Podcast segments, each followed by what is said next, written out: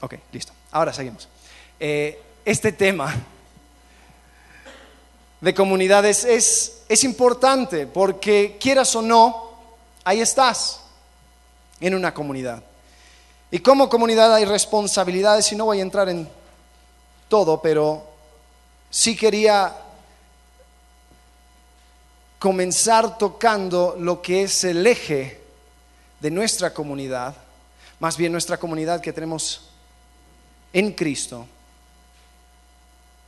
y es la persona de Dios. Y hoy vamos a responder, como ven en sus boletines, ¿quién es Dios? Y tengo una idea, un concepto que si nada más, si no te llevas ninguna otra cosa, quiero que te lleves esto: que el conocimiento de la persona y el plan de Dios es la fuente del cual fluye nuestra comunidad. El conocimiento de la persona y el plan de Dios es donde surge, donde sale nuestra comunidad. ¿Por qué? Porque si nosotros estamos unidos hoy, es por un propósito, y ese propósito trasciende la música, trasciende lo que vamos a hablar, trasciende los amigos que tienes a tu lado, tu familia. Es porque venimos a reconocer la persona y el plan de Dios. ¿Quién es Dios? ¿Quién es Dios? Antes de seguir responder esta pregunta, quisiera con mucho respeto orar a ese Dios, porque lo que vamos a querer hacer en esta mañana es entrar a tal vez raspar las esquinas del conocimiento del Todopoderoso. Llegamos a un punto donde no podemos conocer más de Dios porque nuestras mentes no alcanzan. Pero al entrar y tratar de responder esta pregunta, vamos a orar. Señor, queremos conocerte. Queremos acercarnos a ti y entender tu persona, entender tu plan. Padre, te agradecemos por el privilegio que tenemos de ser llamados hijos tuyos por medio de la sangre de Cristo. Señor, esto es un tema muy fuerte, muy profundo. Te pido que tu espíritu nos pueda iluminar, que podamos mirar tu persona, Señor, y podamos terminar cambiados. En el nombre de Cristo Jesús, amén. La semana pasada hablamos del propósito, hablamos del propósito de tu vida en la historia, hablamos del propósito de tu vida en tu vida como individual, hablamos de tus momentos. Y resumimos en una cosa, de que nuestra vida debe estar centrada para glorificar a Dios. ¿Ok? ¿Quién es Dios? Les digo que esta pregunta ha sido el objeto de muchas peleas, tanto personales, tanto a niveles naciones, han habido guerras por esta pregunta.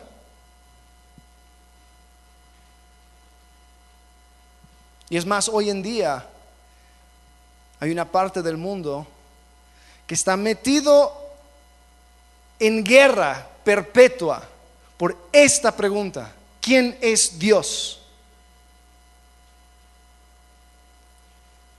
Ahora, para responder esta pregunta tenemos que llegar a algunas conclusiones, tenemos que suponer ciertas cosas. La primera cosa que tenemos que suponer es que este es un Dios que existe y quiere ser conocido. Porque antes de preguntar quién es Dios, tengo que preguntar: ¿existe un Dios? No voy a entrar en detalle aquí, pero te puedo decir que sí. Ya se los respondo. Sí, existe. Y no te puedes escapar de esa realidad. No hay ciencia, no hay cosa que pueda negar la existencia de Dios. Porque lo que vemos en la creación es inteligencia. Vemos orden. No vemos el producto de caos, del azar, del tiempo. En Romanos capítulo 1, versículo 19, siguiendo hasta el 21, Romanos 1, 19 dice así: por lo que de Dios se conoce, le es manifiesto, pues Dios se lo manifestó, porque las cosas invisibles de Él, su eterno poder y deidad, se hacen claramente visibles desde la creación del mundo, siendo entendidas por medio de las cosas hechas, de modo de que no tienen excusa. Pues habiendo conocido a Dios, no le glorificaron como a Dios, ni le dieron gracias, sino que se envanecieron en sus razonamientos, y su necio corazón fue entenebrecido. Se envanecieron en sus razonamientos. ¿Sabes que hay un movimiento hoy en día de personas, de científicos del más alto nivel que están diciendo: nosotros estamos escribiendo y dándonos cuenta de que hay evidencia que existe, que apunta a un Dios inteligente? Y las personas que son los porteros del conocimiento científico les están cerrando las puertas y están diciendo: no, tú no vas a presentar esa evidencia. No porque no sea válida, sino porque las conclusiones no son convenientes. Porque si existe un Dios, tengo que rendir cuentas a ese Dios, y yo no quiero llegar a esa conclusión. Entonces dice: se envanecieron en sus razonamientos. Cualquier investigación sincera va a llegar a una conclusión de que este Dios existe y que ese Dios quiere ser conocido. Pero ¿qué Dios? ¿Cuál Dios? Estamos hablando de Jehová, estamos hablando de Alá, estamos hablando de Odín, estamos hablando de ¿quién? ¿Qué Dios? ¿Sabes? Si la creación ha revelado de que hay un Dios que existe, que este Dios quiere ser conocido, entonces va a transmitir su palabra, su revelación a esta humanidad por medio de un escrito. ¿Cuál escrito? Yo veo solamente una conclusión, que es la Biblia. La Biblia solamente tiene la antigüedad, tiene la autoridad, tiene la revelación congruente a través de los milenios, de que el mensaje que Dios quiso dar al mundo se encuentra en las escrituras que tú tienes en tu mano. ¿Cuál es el mensaje de Dios? Sabes, por toda la línea del tiempo, Dios ha revelado de que Él quiere una cosa: la redención de la humanidad por medio de un Salvador, y así formar una comunidad. ¿Te das cuenta? La persona de Dios y el deseo de Dios es formar comunidad, es formar una comunión con el hombre. En Éxodo capítulo 3, versículo 14, Dios se está revelando a Moisés, y Moisés se está quejando. Dice: bueno, si yo tengo que ir a los israelitas y yo tengo que decirles que Dios me envió, o sea, ¿qué nombre tienes? Dice, y él respondió: yo soy el que soy. Y dijo: así dirás a los hijos de Israel: yo soy, me envió a vosotros. De ahí sacaron las letras de cada palabra de esa frase: yo soy el que soy. Y sacaron YHWH. Nosotros lo conocemos como Yahweh o Jehová. Este es el nombre que Dios dio y reveló a Moisés. Y por medio de esta frase podemos entender que significa el que existe en sí mismo, el que no necesita nada de afuera. Él es autosuficiente.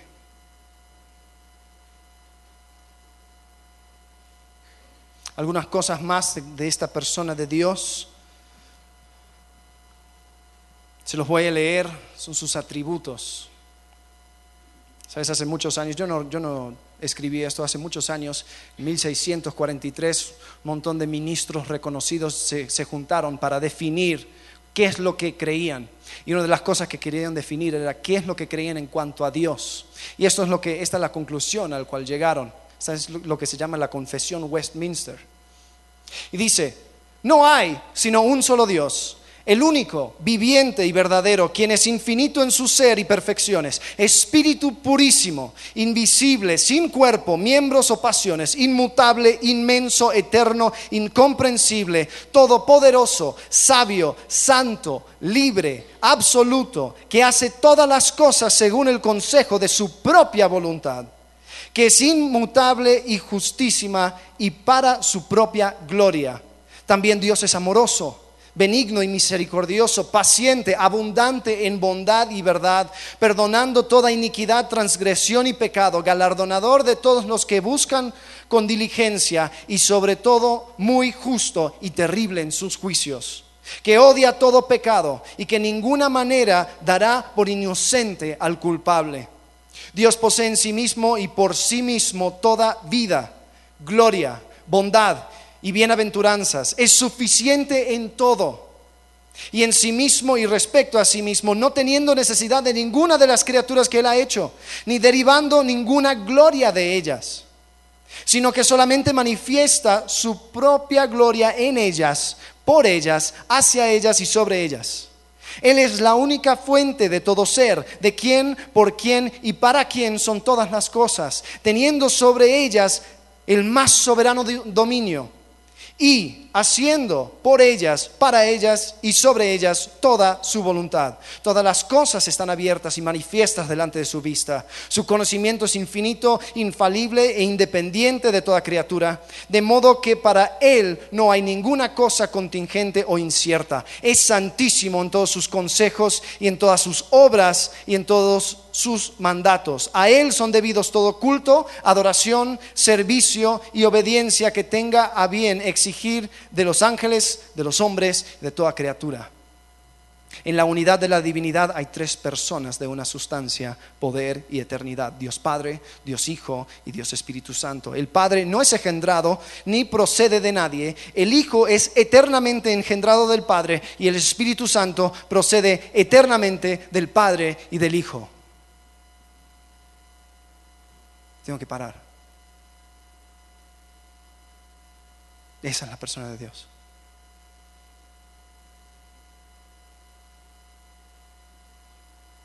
A ese ser venimos a adorar.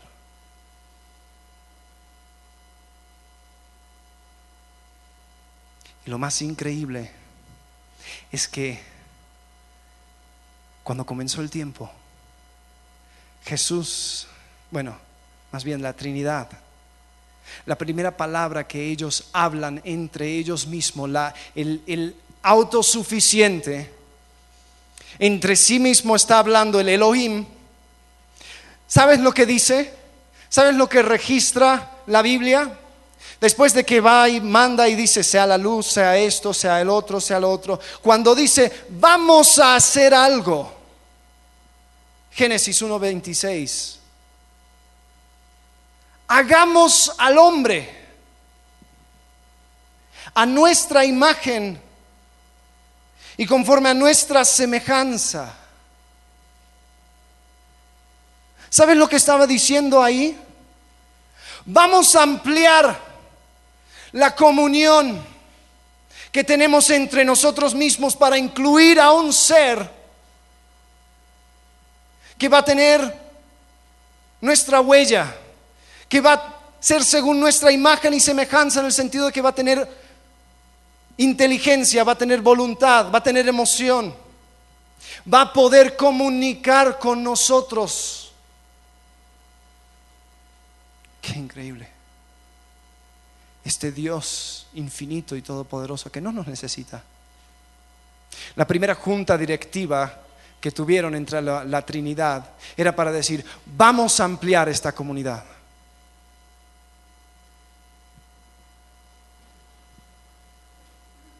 ¿Cuál es su plan?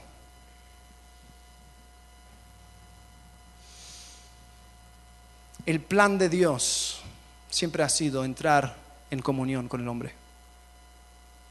Y en el comienzo era relativamente fácil. En el comienzo estaba el jardín. Dice que Dios caminaba con Adán en el jardín y tenían comunión y hablaban entre ellos mismos. Pero algo rompió esa unión: el pecado.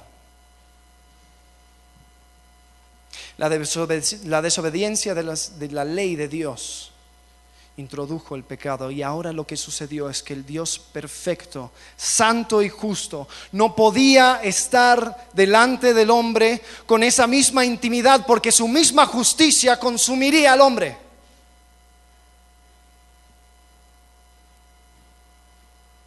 Se abrió una brecha entre Dios y el hombre.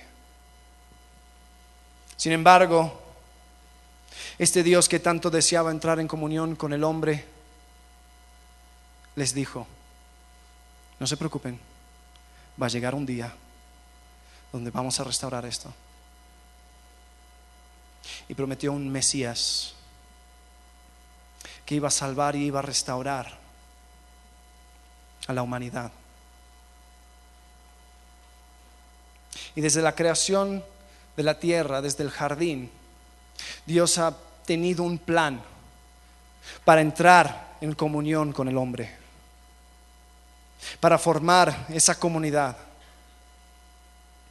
Comenzó con Adán, siguió con una familia, la familia de Noé, poniendo en la tierra testimonio, poniendo en la tierra un punto de referencia donde las personas podían ir y saber que ahí estaba Dios.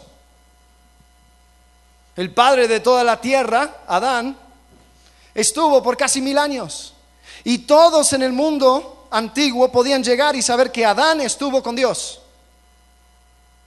La familia de Noé, después del diluvio, era lo mismo. Eran los únicos que fueron salvados de la ira de Dios, y todos sabían que si vas con Noé vas a encontrarte con Dios. Siguiendo con Abraham, Dios pone una promesa, le da una promesa a Abraham en Génesis capítulo 26 versículo 4. Dice: multiplicaré tu descendencia como las estrellas del cielo, y daré a tu descendencia todas estas tierras, y todas las naciones de la tierra serán benditas en tu simiente. ¿Te das cuenta que Dios estuvo pensando en ti desde la eternidad?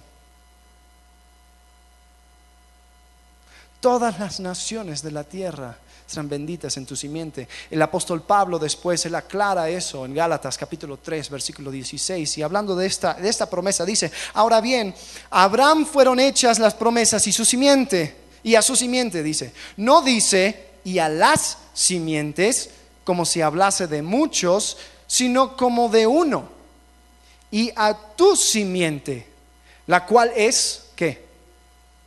Cristo.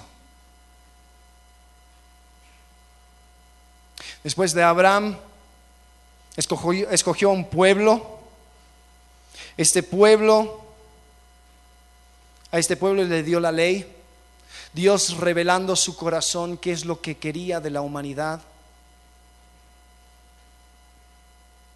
y puso en orden las cosas que se necesitaba para tapar el pecado, para sustituir un ser inocente por un ser culpable, apuntando al día cuando este Mesías quitaría el pecado del mundo. Aún la geografía misma de Israel, de la tierra prometida, no es por accidente. Nunca se pusieron a pensar, piensen en un mapa. No tengo un mapa, así que lo van a tener que imaginar. ¿Dónde está Israel? Está entre 3 continentes. Está África, está Asia, está Europa. ¿Tú piensas que eso fue casualidad? ¿O Dios ahí estaba tratando de decir: yo quiero que todas las naciones del mundo sepan que ahí estoy yo? ¿Por qué? Porque el plan de Dios siempre fue entrar en comunidad con el hombre.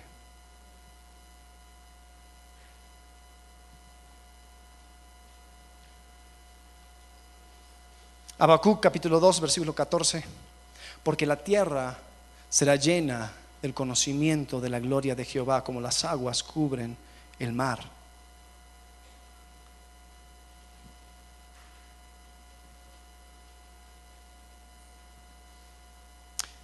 Dios desde la eternidad quiso entrar en comunión con el hombre, quiso formar una comunidad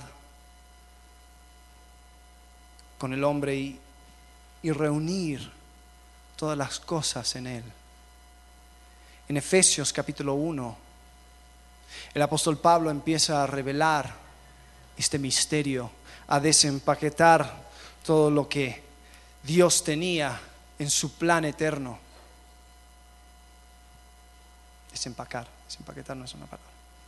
Versículo 3 dice: bendito sea el Dios y Padre de nuestro Señor Jesucristo, que nos bendijo con toda bendición espiritual en los lugares celestiales en Cristo, según nos escogió en Él antes de la fundación del mundo, para que fuésemos santos y sin mancha delante de Él, en amor habiéndonos predestinado para ser adoptados hijos suyos por medio de Jesucristo, según el puro afecto de su voluntad, para alabanza de la gloria de su gracia, con la cual nos hizo aceptos en el amado, en quien tenemos redención por su sangre, el perdón de pecados según las riquezas de su gracia, que hizo sobreabundar para con nosotros en toda sabiduría e inteligencia, dándonos a conocer el misterio de su voluntad. Aquí está, el misterio de su voluntad según su beneplácito, el cual se había propuesto en sí mismo, aquí está, versículo 10, de reunir todas las cosas en Cristo, en la dispensación del cumplimiento de los tiempos, así las que están en los cielos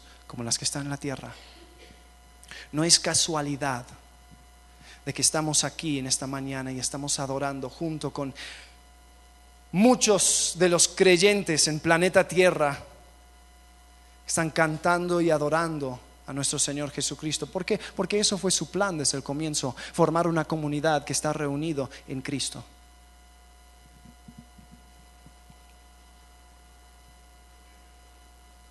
Bajo su cruz.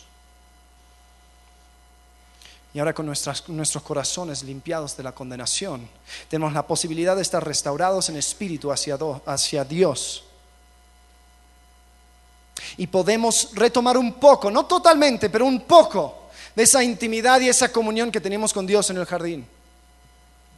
Segunda Pedro capítulo 1 versículo 4, este versículo es increíble. Dice: por medio de las cuales, hablando de Dios, nos ha dado preciosas y grandísimas promesas, para que por ella llegaseis a ser participantes de la naturaleza divina. Participantes de la naturaleza. Eso, todo lo que leímos sobre la persona de Dios, Dios nos invita a ser participantes de su naturaleza. Y ahora en Cristo podemos tener a Dios viviendo con nosotros y en nosotros. Yo no entiendo eso. Yo no entiendo eso. Pero así es. Entonces entendemos quién es Dios, entendemos cuál es su plan. Ahora la pregunta es: ¿cuál debe ser nuestra respuesta? ¿Cuál debe ser nuestra respuesta? Porque información, conocimiento, lleva consigo una responsabilidad, ¿no? Yo te digo: hay un fuego en tu casa. Ok, gracias. No, tú tienes que hacer algo, ¿no? Porque te fue dado información y tiene que haber una respuesta. Al entender y al contemplar la persona de Dios, tiene que haber una respuesta. Yo tengo una responsabilidad de responder de una manera.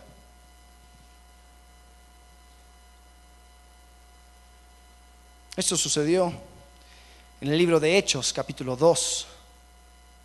El apóstol Pedro estaba hablando a un grupo de judíos, y Hechos 2 versículo 38 dice así: Pedro les dijo: arrepentíos Y bautícese cada uno de vosotros en el nombre de Jesucristo para perdón de los pecados, y recibiréis el don del Espíritu Santo, porque para vosotros es la promesa, y para vuestros hijos, y para todos los que están lejos, para cuanto el Señor nuestro Dios llamaré.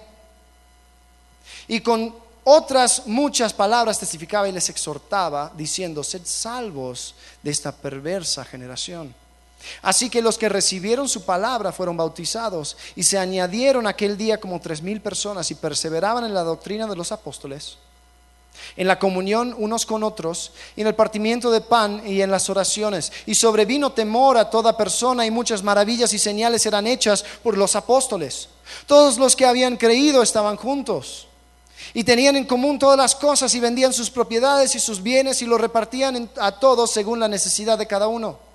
Y perseverando unánimes cada día en el templo, y partiendo el pan en las casas, comían juntos con alegría y sencillez de corazón, alabando a Dios y teniendo favor con todo el pueblo. Y el Señor añadía cada día a la iglesia a los que habían de ser salvos. ¿Te das cuenta? El conocimiento de Dios creó una comunidad. El conocimiento de cuál era el plan de Dios hizo que estas personas se juntaran con una común unión en comunidad. Pero todo parte del conocimiento de Dios. ¿Cuál es nuestra responsabilidad? La primera es adorar y tener comunión con Dios. Varias veces en la Escritura, es increíble, en el libro de Romanos, por ejemplo, no me acuerdo exactamente de la cita, pero creo que es en el 8, terminando, Pablo está describiendo un montón de profundidades de la persona de Dios, y llega un momento donde ya no puede más. Ya dice: oh Dios, esta profundidad es demasiado para mí. Yo solamente me quedo para adorarte, para reconocer tu persona, para estar en tu presencia. Nuestra primera responsabilidad delante de Dios es adorar, es tener comunión con Dios.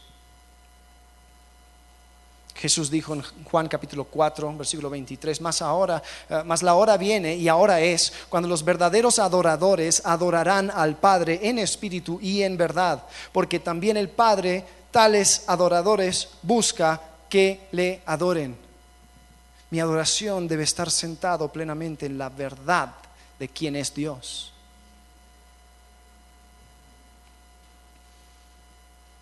Y sabes, una adoración verdadera no termina aquí, no termina cuando ya nos vamos, cuando ya la música se acaba, cuando ya cada cual va a su casa. Ahí no termina la adoración, porque es interesante. Cada persona que tiene un encuentro con Dios tiene un impacto. Isaías 6 versículo 1 dice: en el año que murió el rey Usías, vi yo al Señor sentado sobre su trono, y alto y sublime. El profeta Isaías está teniendo una visión del trono de Dios. Dice: sus faldas llenaban el templo, por encima de él había serafines, cada uno tenía 6 alas, con 2 cubrían sus rostros, con 2 cubrían sus pies, y con 2 volaban. Y el uno al otro daba voces diciendo: santo, santo, santo, Jehová de los ejércitos, toda la tierra está llena de tu gloria, de su gloria. Y los quiciales de las puertas se estremecieron con la voz del que clamaba, y la casa se llenó de humo. ¿Te imaginas esa escena? De estar delante de la presencia y la gloria de Dios. ¿Cuál es la respuesta de Isaías? Entonces dije: ay de mí, que soy muerto, porque siendo hombre inmundo de labios, y habitando en el medio del pueblo que tiene labios inmundos, han visto mis ojos al Rey, Jehová de los ejércitos.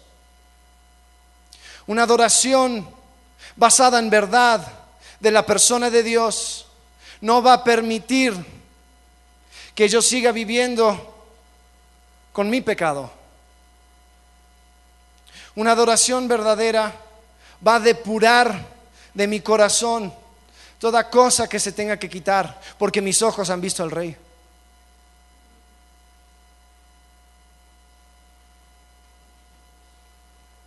la comunión con Dios. La segunda cosa que debemos hacer es involucrarnos en la comunidad de los santos. Si el plan de Dios siempre fue una comunidad, todos bajo la cruz y al pie de la cruz, ¿quién soy yo para hacerme el llanero solitario? Y decir, ¿sabes qué? Escucho el podcast. Yo veo este predicador por YouTube. O sea, ¿acaso tienes otro plan? Dios, gracias por esto de comunidad y todo, pero yo por aquí. Colosenses 1:27, a quienes Dios quiso dar a conocer las riquezas de la gloria de este misterio entre los gentiles, que es Cristo en vosotros, la esperanza de gloria. Hay un misterio aquí. Este misterio es que Cristo está en ti. Cristo está en cada uno de aquel que ha puesto su confianza en Él. Hay una unidad. No te separes. Tú tienes una responsabilidad al reconocer el plan de Dios de estar en la comunidad de los santos. Romanos 8:29, porque los que antes conoció también los predestinó para que fuesen hechos conforme a la imagen de su Hijo, para que Él sea el primogénito entre muchos hermanos. No te preocupes, vamos a entrar en más detalle en cada una de estas cosas. Estoy dando la introducción, estoy dando el panorama, porque les quiero mostrar todo lo que vamos a hablar en las próximas semanas va a partir de aquí. Cálmate, Pablo. El primogénito entre muchos hermanos. Cuando Cristo murió en la cruz, abrió las puertas para que podamos ser adoptados hijos suyos y por ende hermanos entre nosotros. No salgas de la familia. La tercera cosa es atraer a otros a Él. Atraer a otros a Él y crecer la comunidad. Al entender el plan de Dios, vamos a querer vivir bajo su plan y llevar a cabo su plan. Si, como leímos en Efesios, de que el plan de Dios es que todo sea unido o atraído a Él, ¿quiénes somos nosotros para ignorar esa promesa? ¿Quiénes somos para guardar las buenas nuevas de nuestros amigos, de nuestra familia, de nuestros conocidos? No he entendido entonces la persona y el plan de Dios. Si yo me callo, algo sucedió.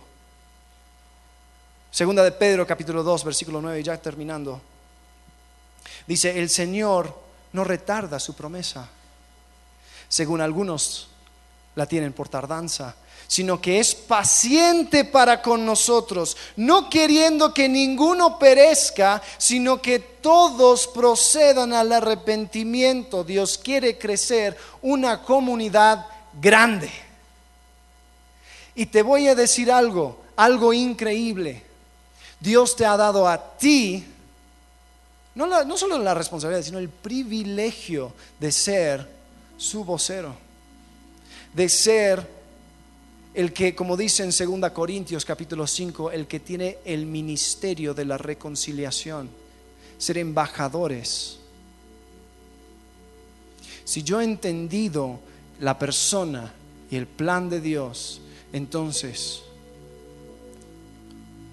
voy a fortalecer mi comunión con Dios, voy a involucrarme en la comunidad de los santos y voy a buscar crecer esa comunidad. Todo parte del conocimiento de la persona, del plan de Dios.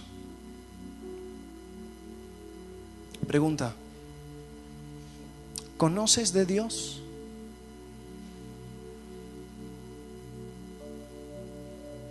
En el libro de Romanos, los primeros 3 capítulos nos deja clarito de que cualquier hombre o mujer en esta tierra está sin excusa delante de la persona de Dios. ¿Por qué? Porque se ha dado a conocer.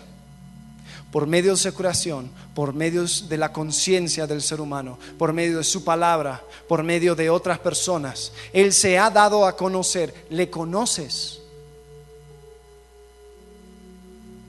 ¿O te has ocupado en otras cosas? Y esto, pues, con tal de que tenga una idea vaga de Dios. O sea, perdón, la verdad eso es algo que yo no entiendo. Yo no entiendo las personas que dicen soy, ¿cuál es la palabra?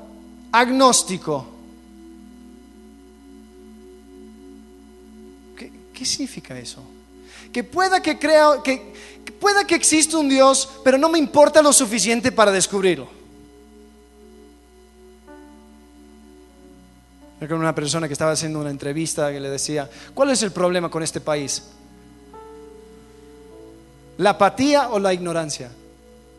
La persona dice, no sé, ni me importa.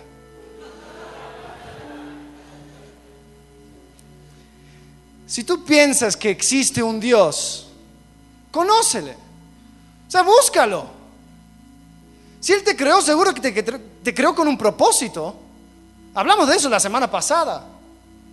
¿Conoces a Dios? Él te puso todo delante de ti para que le conozcas. No lo desaproveches.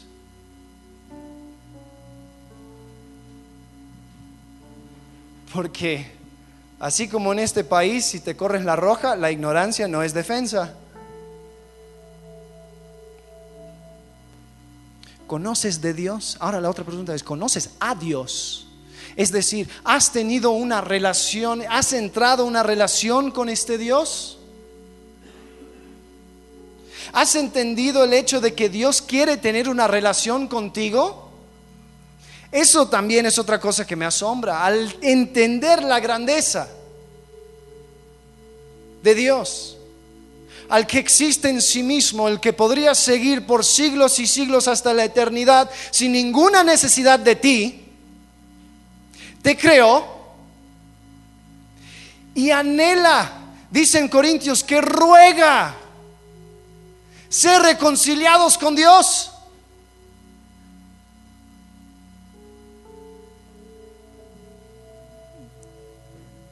Tal conocimiento es muy alto para mí.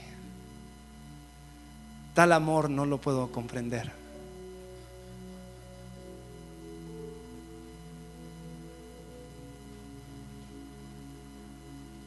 Es para tu beneficio entrar en esta relación con Dios. ¿Cómo estás profundizando tu relación con Dios? Si ya le conoces, ¿cómo lo estás profundizando? ¿Y cómo estás respondiendo al conocimiento de Dios? Si pienso que Dios es algo que yo agrego a mi rutina semanal, estoy equivocado.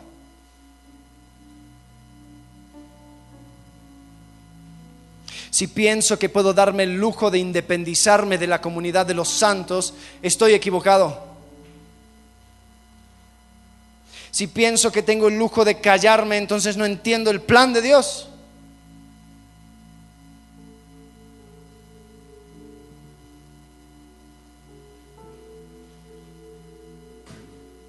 Tal vez me dices, yo conozco de Dios, no conozco a Dios, quiero conocerle. Te puedo decir, has llegado al lugar indicado. Porque nosotros creemos en lo que Dios ha revelado en su palabra, y lo que Dios ha revelado es que hay un problema, y ese problema es el pecado, que afecta a todo el mundo, me afecta a mí, te afecta a ti. Son las cosas que hacemos en contra de Dios. Y Dios en su justicia condena el pecado. Y la condenación que Él ha establecido es muerte, separación eterna de la persona de Dios. ¿Cómo es que un Dios justo y santo y puro y perfecto va a tener comunión con un ser imperfecto? No se puede.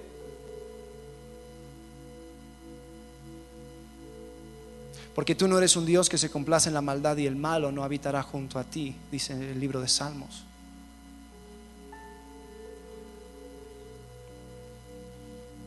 Si te has dado cuenta de tu pecado, si te has dado cuenta de la condenación de tu pecado, entonces hay que buscar una solución. Hay que buscar una respuesta a este problema. ¿Sabes cuál es la respuesta? Te voy a decir lo que no es. No es tratar de vivir una buena vida, tratar de impresionar a Dios. ¿Cómo le vas a impresionar al ser que creó las galaxias? ¿Por qué das limosnas? O sea, ¿tus 5 pesos le impresiona a Dios?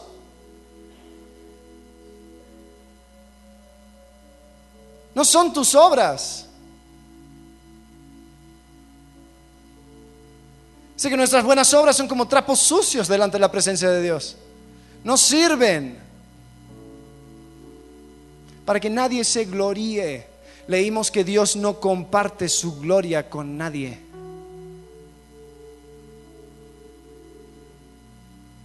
Entonces, ¿qué pasa? ¿Cómo podemos hacer?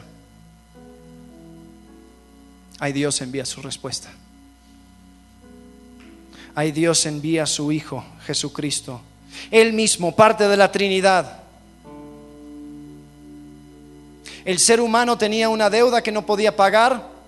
Dios tenía una justicia que tenía que cumplir. Entonces Él mismo va al otro lado para pagar esa deuda por nosotros. Y Él muere en una cruz. Vive una vida perfecta. No merecía morir. Sin embargo, Él muere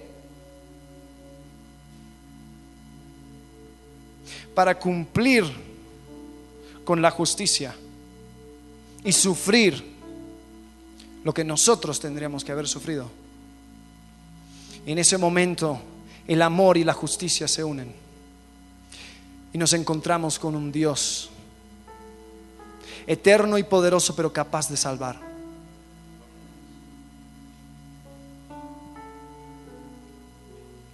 Un Dios que llega a su creación aún siendo pecadores y se da a sí mismo. Entonces, si en esta mañana tú nunca has entrado en una relación con Dios, si en esta mañana el mero concepto de la muerte te aterra porque no sabes dónde vas, aquí está la respuesta. Es por lo que hizo Cristo. ¿Qué es lo que pide de ti? Declárate culpable. Ya, yo no puedo. Y habla con Él. Pide que te salve. Pídele que te salve. Vamos a agachar la cabeza, vamos a cerrar los ojos. Si ahí es donde estás, tú quieres entrar en esa relación con Dios, Tienes que trabajar con este problema del pecado. Lo tenemos que tratar. Y tú puedes hablar con Él. Otra cosa increíble, que el Dios eterno presta su oído a nosotros. Tú sí le puedes hablar. Y tú le puedes decir así: Dios, yo sé que soy un pecador, sé que soy una pecadora, que merezco el castigo de la muerte, del infierno.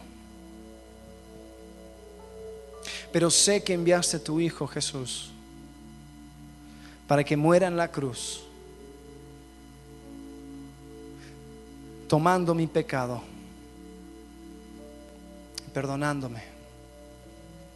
Te pido que me laves, que me des vida eterna. Quiero estar contigo. Quiero comenzar una relación contigo para siempre. Si tú en esta mañana oraste eso,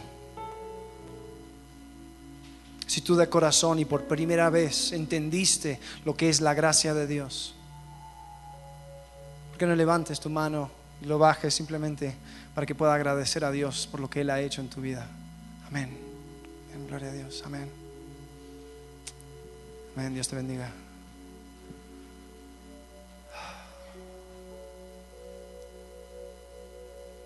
Padre, cuántas veces nos perdemos en los detalles de las cosas.